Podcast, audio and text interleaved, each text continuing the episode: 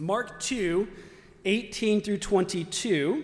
Uh, and of course, we are continuing our, our slow walk through uh, the gospel according to Mark. Um, and this is our eleventh Sunday in that gospel.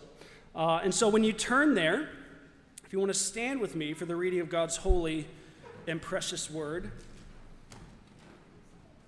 See our wonderful text this morning in Mark two, eighteen through twenty-two.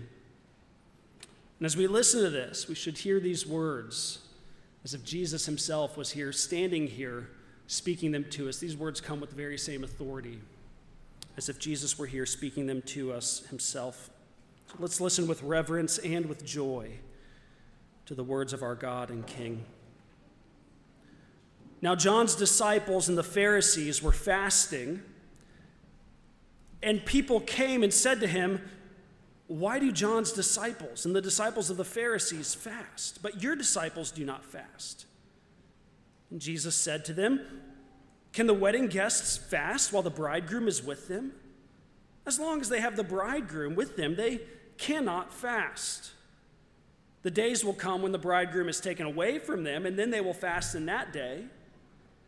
No one sews a piece of unshrunk cloth on an old garment. If he does, the patch tears away from it, the new from the old, and a worse tear is made. And no one puts new wine into old wineskins. If he does, the wine will burst the skins, and the wine is destroyed, and so are the skins. But new wine is for fresh wineskins." This is the word of the Lord. Thanks be to God. Let's pray together. Heavenly Father, we pray to you and ask that the words of my mouth and the meditation of all of our hearts would be acceptable in your sight here this morning. As we meditate on these words here, we pray that you would make your chosen people joyful because of what Jesus has come to do and because of who Jesus is. Make us new in him. Make us joyful in him, we pray. In Jesus' name, amen. You can be seated. Wrong will be right when Aslan comes to sight.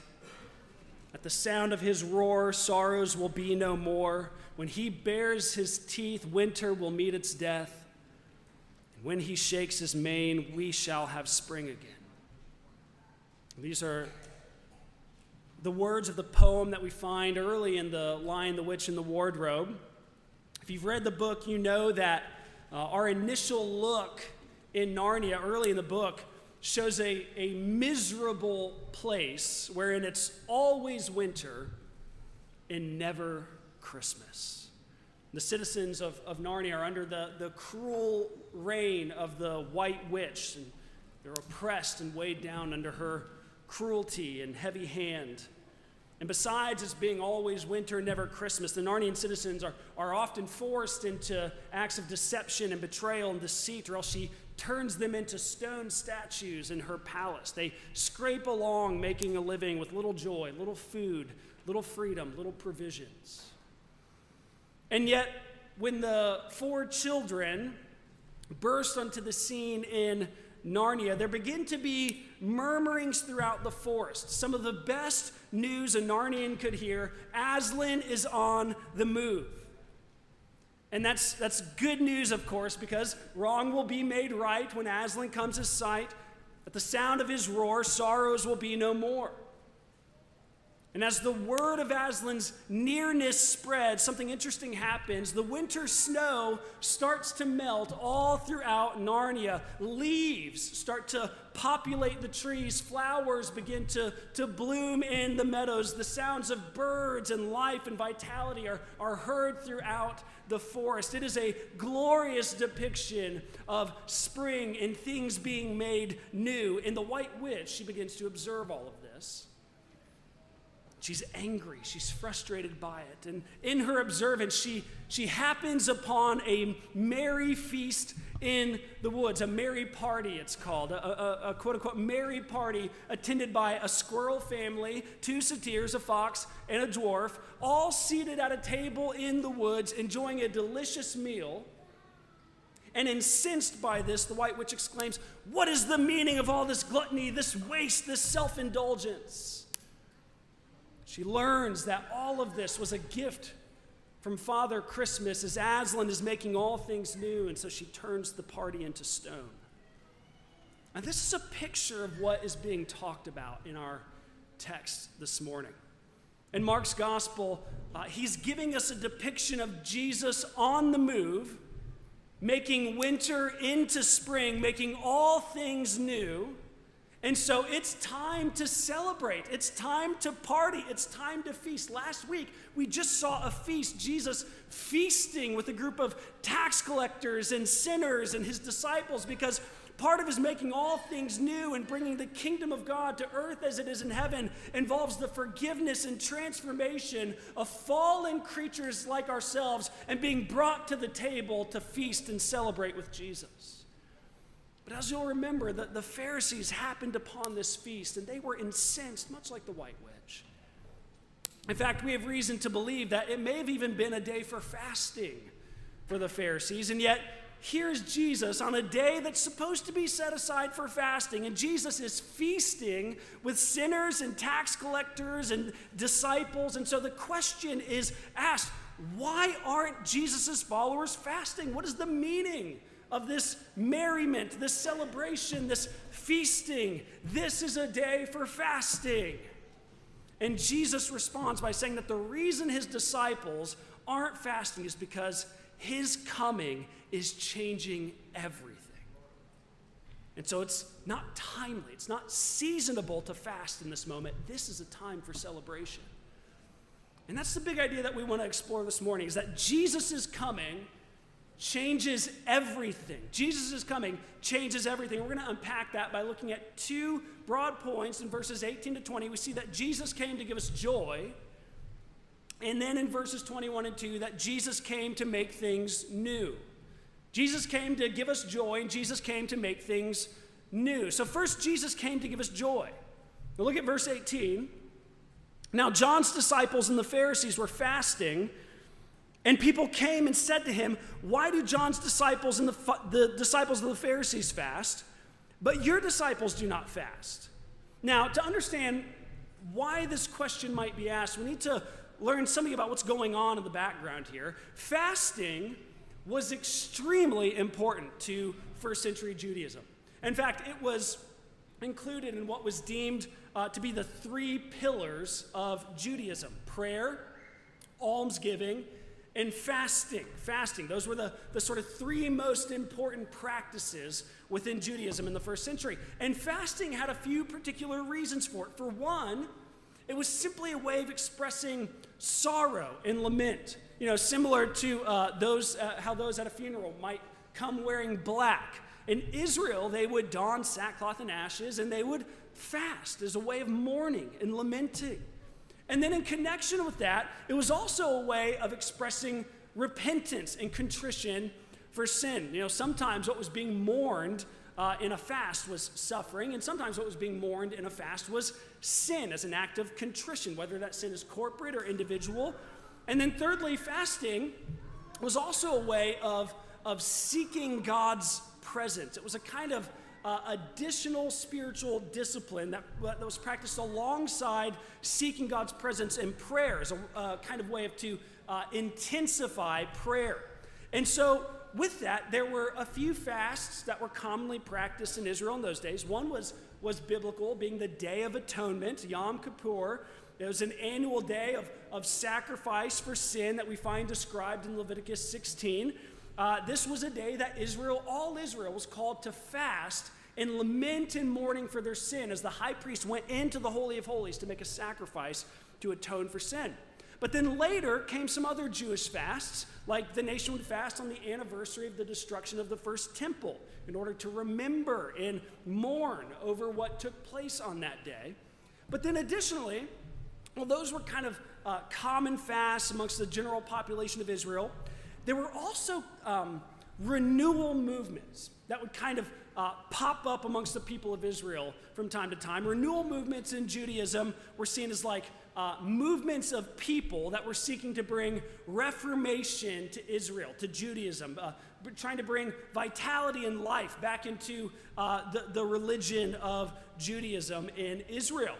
And the Pharisees were one such renewal movement.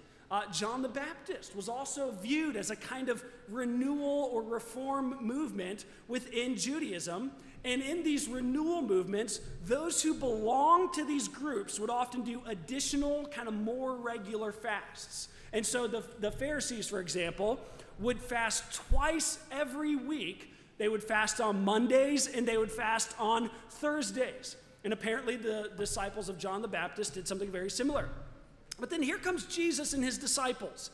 And initially it, it seems that people were kind of interpreting Jesus and his disciples as a kind of renewal or reform movement uh, within Judaism, that he was starting a, a, a new group that was seeking to bring religious life and vitality back to the people of Israel. And yet, oddly enough, they didn't fast like the disciples of John and the Pharisees. And in fact, they seemed to feast a lot, right? They seemed to party a lot. They seemed to have a lot of celebratory meals. And so it makes one wonder, why is that? What's the deal with this new renewal group? Why are they different than the others? Why are, are they not as serious as the, you know, the, the, uh, the disciples of the Pharisees or the disciples of John the Baptist? And so when asked this question, Jesus said to them these remarkable words. He said, "Can the wedding guests fast while the bridegroom is with them? As long as they have the bridegroom with them, they cannot fast. The days will come when the bridegroom is taken away from them, and then they will fast in that day." In other words, Jesus says, it would be inappropriate for my disciples to fast because of who I am and what I came to do. Now again, some information might be helpful here to understand what Jesus is saying. That is, in, in, in Israel, in those days, like, they knew how to party. Uh, they knew, they really knew how to party. Like, at a wedding, we, we party at weddings, right? We have, like, a ceremony, and then we have a reception afterward, and there's a party, and it's joyful, it's wonderful, it's, it's, it's just a, a wonderful event.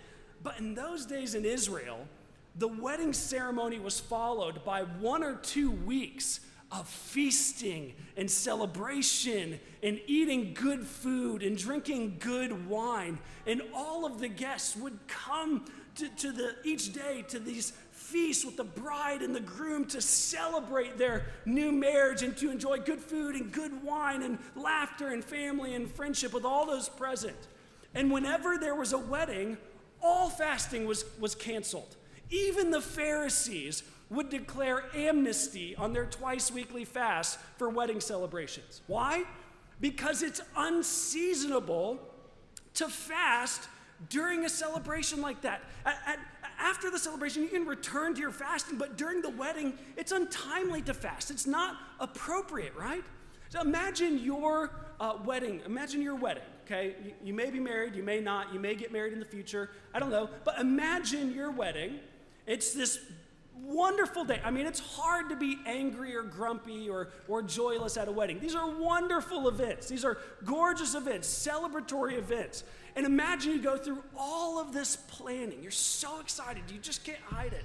You're about to, to marry the one that you love. And the day comes, and the entire wedding party comes to you, and they say, "Hey, listen, we just felt led to fast today in order to mourn over some recent events. So we'll only be drinking water at the reception. We're not going to dance or anything. Um, we're not going to enjoy, you know, good adult beverages. Uh, we're, we're not going to eat good food. We're actually not going to wear the, the suits and dresses you, you picked out for us. We're going to wear sackcloth and ashes." If your wedding party came to you and said that to you, you would be upset. You'd be upset. Why?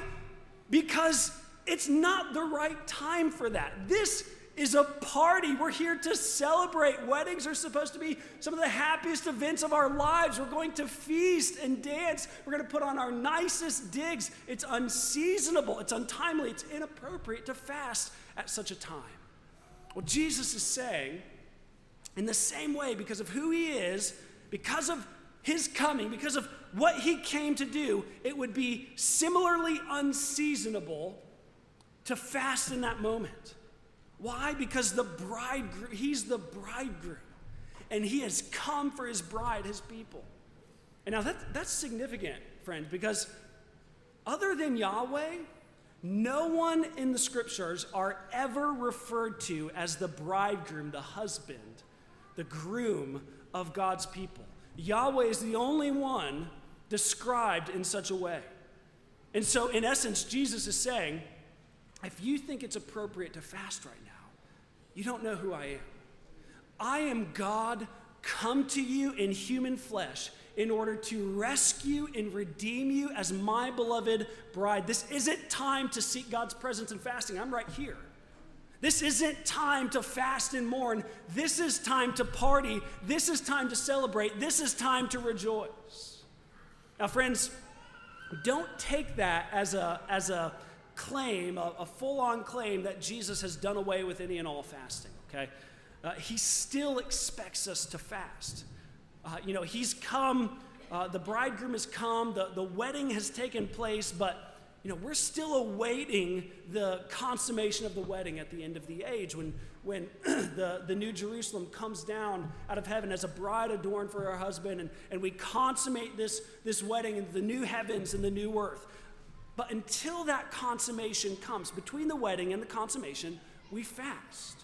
That's what Jesus says in verse twenty here, that it is now appropriate to fast at times. We're to fast in, in mourning and in joyful anticipation and longing for his immediate presence at the end of the age. We're to fast in times of repentance and contrition. We're to fast as an act of seeking his presence. Jesus calls us to do this. Okay, in Matthew six sixteen, Jesus begins with some instructions on fasting by saying, and when you fast, meaning he expects his people to fast. We find examples of, of fasting throughout the scriptures. Christians fast in, in the New Testament in places like Acts thirteen, when a local church is setting aside Paul and Barnabas to be sent out as missionaries. They fasted and prayed about it first, fasting in order to seek God and intensify their praying about the subject. They do the same thing in Acts fourteen, as they, uh, they, we see them fasting and praying as they appointed elders in their churches. And all that to say, there is a time for fasting. And likewise, we also shouldn't take this passage as a call to some sort of like trite optimism and chipper kind of way of living. Now, Christianity is not a religion that calls us to deny or ignore or wink at the reality of suffering in this life. You know, and, and we're, we're, we're in a world of, of death and illness and hardship. This wedding has not been consummated yet, and so there still is sorrow in this world. In fact, in Paul, in, in Second Corinthians six ten, he describes God's people as sorrowful. We are a sorrowful people at times. And yet, while he describes God's people as sorrowful, he says more. He describes us as sorrowful, yet always rejoicing. Always rejoicing, which doesn't mean that, that we don't sorrow or lament or mourn at all, but that even in the midst of sorrow, there's always a deeper joy because we know that our bridegroom has come to wed us and will come again to consummate the wedding, and so our sorrows have an expiration date. Because of this, the, the deepest stratum of the Christian life is and will always be joy, even in the midst of sorrow. And the kind of thrust of this passage should lead us to conclude that while there's a time for fasting, there's a time for feasting as well. There's a time for sorrow, but we are a people who out-rejoice our sufferings and sorrow. As Christians, we are to be a people marked by joy and rejoicing and celebration. Why? Because we have some of the best news anyone could ever hear. Our God has come to live among us. He has stepped into the difficulties and sorrows of this fallen world. He stepped into our sorrows and fallenness and even stepped into our sin by taking them upon himself on the cross to atone for us. And he rose on the third day in order to usher in his new creation and to make all things new. If that's not cause to raise our glass in joy and celebration and merriment, then I don't know what is. That's the best news we could hear. Friends, Christianity is not a somber affair. Christianity is, it's, it's serious, but it's not somber. In fact, Christianity is deadly serious about joy, because Christianity is more wedding than funeral. Jesus is not an undertaker. He calls himself a bridegroom. Christianity is primarily about joy in Jesus and in our salvation than it is anything else. And so I think it's worth asking, friends, if our experience lines up with this, this reality.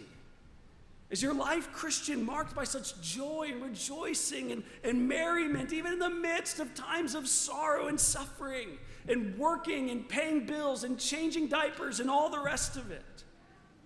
If not, it's worth asking why. Why is, our, why is your life not marked by joy and merriment and celebration and rejoicing?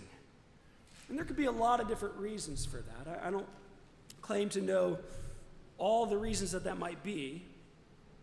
But one such reason I think arises in our passage here, one such reason that, that happens maybe often for some of us, it's possible for us to let well-meaning yet misguided duties, shoulds, and oughts to distract from the gift of simple joy in Jesus. It's, it's possible for us to let duties, shoulds, and oughts to be more prominent, a list of to-dos and shoulds and oughts to be more prominent in our life than the simplicity of just joy in Jesus as our bridegroom. That's what was going on with the disciples and, and Pharisees of, uh, the, of the Pharisees and of John the Baptist here. And it's, it's in particular, maybe actually not with the Pharisees, because as we see Jesus elsewhere, we'll, we'll call out their kind of insincere, hypocritical fasting. But Yep, the disciples of John the Baptist and with others, you know, these, these, are, these are the good guys. We like them. And yet even they are letting their duties of fasting distract them from who's actually standing in front of them, right? And this is so easy for us to do. Friends, let, let me be the first to confess here. I'm the king of shoulds. Should is a word that comes out of my mouth far too often. I'm a one in the Enneagram and all that. And it's, I just, I... often feel the pressure of being good and moral in ways that are unhealthy and not good. And, and, and, and it's not just me. I've noticed this with a lot of us. It's so easy for us to make Christianity uh, more about a list of shoulds and oughts than it is about Jesus. I should be waking up earlier to pray and read my Bible. I should be reading more good Christian books. I should be praying with my spouse. I should be leading my family in family worship. I should be handling my finances better. I should be sharing the gospel with my neighbors and coworkers. I should be serving and caring for the poor and oppressed. I should know my theology better. I should, I should, I should, and just fill in the blank. And all the while, we're distracted from the simplicity of joy in Jesus as our bridegroom. We miss who's in front of us. I'm not saying that those aren't worthy endeavors. Those are worthy endeavors. But if our Christianity is summed up in a list of shoulds and oughts, we're missing out on the essence of Christianity. Our bridegroom has come to redeem us. He has come to give us the joy of our salvation. He has come to give us himself. And in his presence, there is fullness of joy. At his right hand are pleasures forevermore, Psalm sixteen eleven tells us. Set your heart on Jesus, friend. Not a list of duties, however noble and needed they might be. Christianity is not a dutiful yet joyless, numb, drab, boring, guilt-driven, and any otherwise heavy-laden affair. Christianity is joyful because our bridegroom has come, and he has given us himself and salvation in him. He has come to give us joy. But then not only that, our text also tells us that he has come to make things new. And that's what those, those uh, two parables in verses twenty-one and twenty-two show us. They may seem kind of odd or confusing at initial glance, but it's, it's helpful to keep in mind here what we mentioned earlier about this question about uh, fasting. It was asked because Jesus and his disciples were viewed as just a kind of renewal or reformational movement within Judaism, like that of the Pharisees or John the Baptist. Like he's trying to simply fix up or revitalize the old thing like these other groups. That's what initially prompted the question. And so Jesus goes to the, the core misunderstanding that led to the question in the first place, and he tells them, I'm not come to fix or patch up the old thing. I've come to do a new thing. Come to do a new thing. The first parable in, in verse twenty-one. No one sews a piece of unshrunk cloth on an old garment. If he does, the patch tears away from it, the new from the old, and a worse tear is made. So this is fairly simple and straightforward. Uh, you know, some of you may even have experience with this. Uh, say you have a shirt that gets a hole in it. And the shirt is well worn and loved. You've had it for a while. It's gone through the wash countless times. I have had several shirts like this. It's already shrunk, right? But then you get a hole in it, and so you go to patch up the hole with a piece of cloth that hasn't been through the wash countless times. It's new. It's, un- it's not pre-shrunk. And so what happens after you sew that patch on, and it goes through the wash for the first time? It comes out, and it either like shrinks and then just kind of bunches up the shirt and it looks really bad, or it just tears and makes a bigger hole and makes it even worse than before. Well, Jesus is saying here, I'm not coming to try to patch up the old Judaism here. I'm not coming to start a new movement in an old religion. That simply won't do. All that will do is simply destroy the old thing and compromise the new. I've come to do an entirely new thing. I've come to toss out the old garment and, with its hole, and to bring a completely new garment of praise. And he says much the same in the next parable of verse twenty-two. Look at what Jesus says there. No one puts new wine into old wineskins. If he does, the wine will burst the skins, and the wine is destroyed, and so are the skins. But new wine is for fresh wineskins. Again, the analogy is communicating much the same. He uses the analogy of wine and wineskins. You see, in, in, in Jesus' day, instead of putting wine into glass bottles or um, like boxes, if you like to party, uh, he, you know, they, they put grape juice, the fruit of the vine, into uh, leather skins from a goat or another animal like that. And when you've got fresh skins, they're, they're smooth and they're uh, uh, elastic, and they have the capacity to, to expand during the fermentation process, which you'll need them to, because as the, the fruit of the, the wine ferments, it turns gaseous and expands in whatever container it's in. That's why wine bottles, you know, when you open up wine bottles, whenever you open them, um, the, the wine will kind of pop as it comes out. It's because this, this kind of gaseous process has taken place in there, and it's expanded in the container. And, and, and so after the wineskins then have been used, they've already expanded and they've turned kind of crusty on the outside and hard. And therefore, if you put new wine into old wineskins, when the wine begins fermenting and expanding, it damages and bursts the old skins. Well, similarly, Jesus is saying here that the Pharisees and other renewal movements in Judaism, they're merely trying to, to pour new wine into the old, used-up wineskins. They're trying to pour new life and vitality into the old categories and customs and covenants. They're merely trying to recover and revitalize the Old Testament Judaism. But Jesus says, I've come not to do that. I've come to bring new wine and fresh wineskins. Jesus hasn't come to fit in with the old categories and customs. He's come cr- to create a new people through a new covenant with a new birth.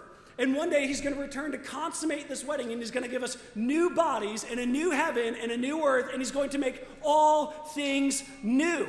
Jesus didn't come to add some amendments and addendums to Judaism. He came to bring total transformation. Now, we need to be careful to not take this principle too far. You know, because there have been people in church history in times past and even present who have tried to use this principle as a reason to discount and dismiss the Old Testament scriptures as irrelevant or even directly opposed to Christianity. You can see this going all the way back to the second century with a man named Marcion. Okay? He's taught that, Marcion taught that the Old Testament scriptures are about a different God, an angry, vengeful, malevolent God who's different, a different being than the forgiving, merciful, uh, be, be, be, man, I'm having trouble saying this word, benevolent God of the New Testament.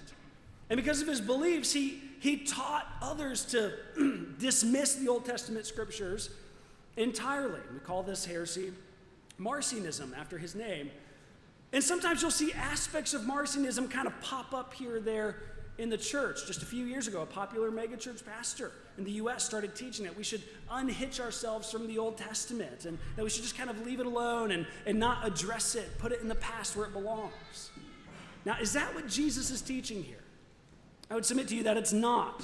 Should we, should we unhitch ourselves from the Old Testament? Not at all. Jesus very clearly taught elsewhere in the Sermon on the Mount that he did not come to abolish the Old Testament scriptures, but to fulfill and complete them.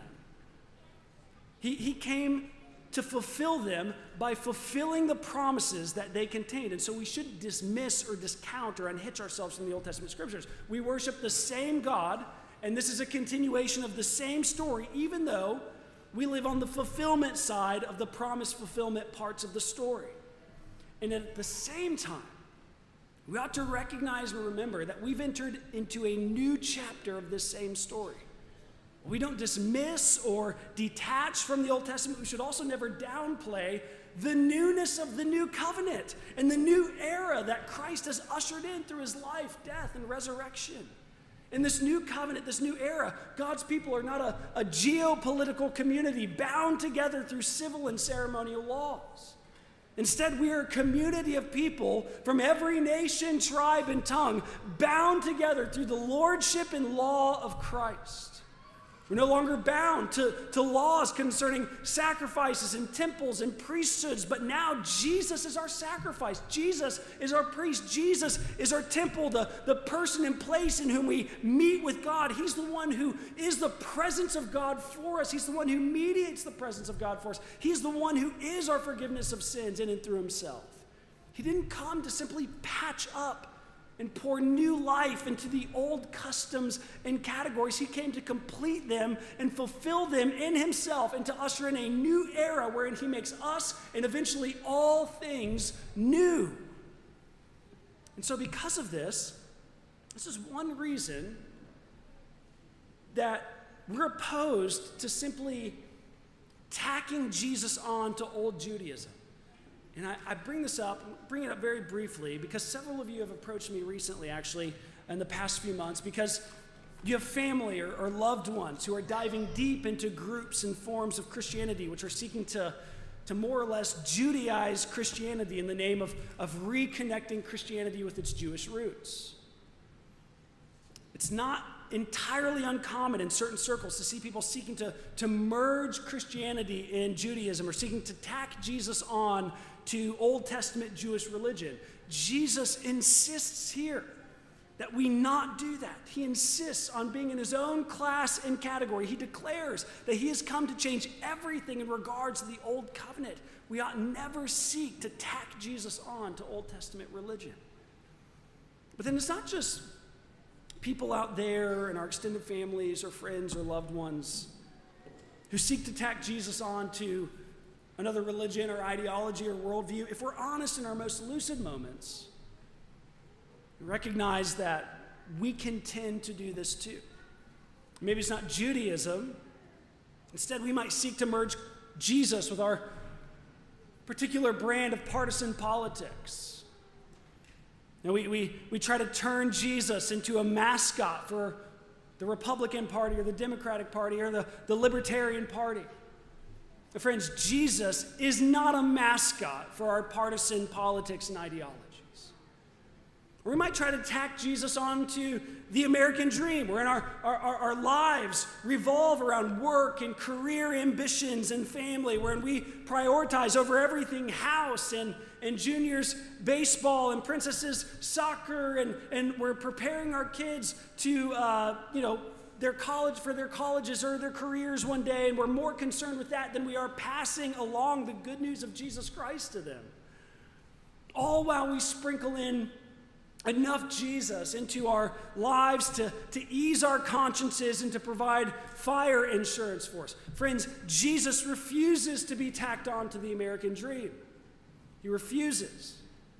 or increasingly common, is trying to merge Jesus with, with expressive individualism. Expressive individualism is, is a way of outlook and living where you, you seek to create your own identity, your own identity, and seek to determine uh, your own terms of existence, and you put uh, your own unique self-realization and self-actualization on the highest plane without any external authorities or molds. In other words, it's summed up in a lot of the phrases of expressive individualism. You do you. You follow your heart. You just be yourself. Be, be true to yourself. That's expressive individualism. And it's the predominant cultural narrative in our moment. It, you see it everywhere. It's embedded into all forms of cultural expression, from Disney movies to like your, your average self-help book. It's so embedded into our culture that we're all increasingly, even if unwittingly, influenced and shaped, informed by it. Some have even said that we're all expressive individualists now, whether we realize it or not. And so it's extremely easy for us to just try to tack Jesus on to this way of living insofar as he fits with, the, with whatever is convenient or whatever uh, identity that we're seeking to construct for ourselves. We can treat Christianity as a, as a kind of buffet of sorts, kind of taking the things that we like and that are convenient and, and leaving the rest. As if Christianity is a, a Spotify playlist you're creating, or a, a Chipotle burrito or something like that.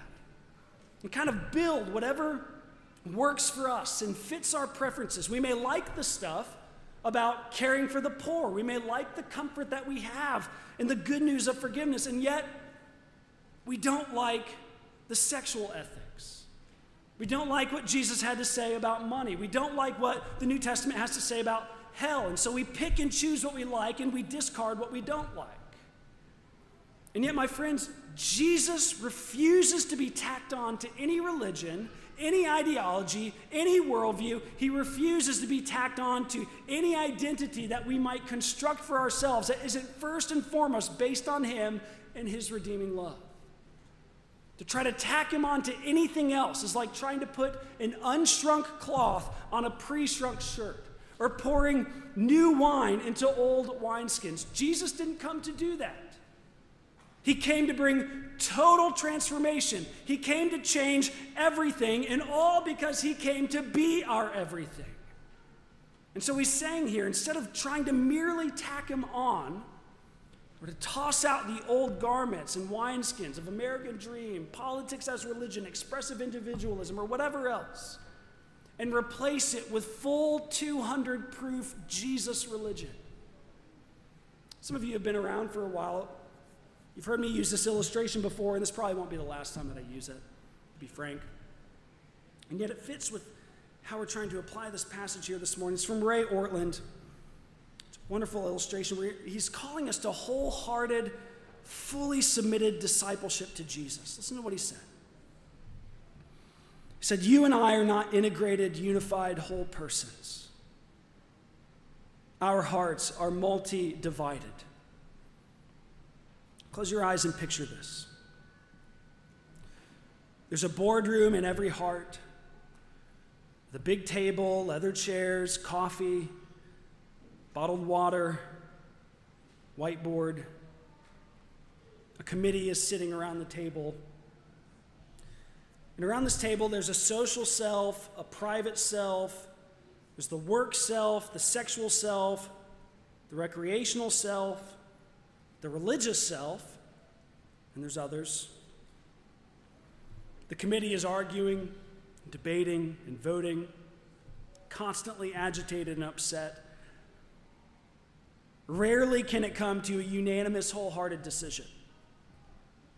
Now, we tell ourselves that we're this way because we have so many responsibilities, but the truth is we're just divided, unfocused, hesitant, and unfree.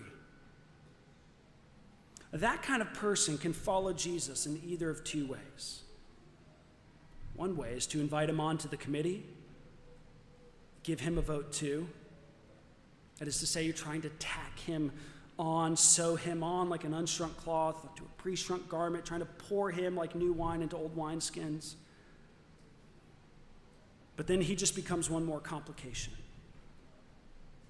The other way to follow Jesus is to say to him, my life isn't working. Please come in and fire my committee, fire every last one of them. I hand myself over to you. I'm your responsibility now. Please run my whole life for me, completely out with the old and in with the new. Friends, if we seek, if we see Jesus, rather, as just something to tack on to our lives as they are currently, similar to how the Pharisees saw him, just another remo- renewal movement in the same old framework, then he'll always just be another complication. We'll always be half-hearted, hesitant, joyless, unfree, divided, unfocused. And yet if we fire the committee, we receive a whole new garment, new wine and fresh wineskins, refusing to tack them on, but firing the whole committee and giving ourselves wholly over to him. Everything changes. We will experience the joy that he came to bring. We will experience the total transformation he promised, because he came to give us joy. He came to make things new. He came to change everything. Let's pray together.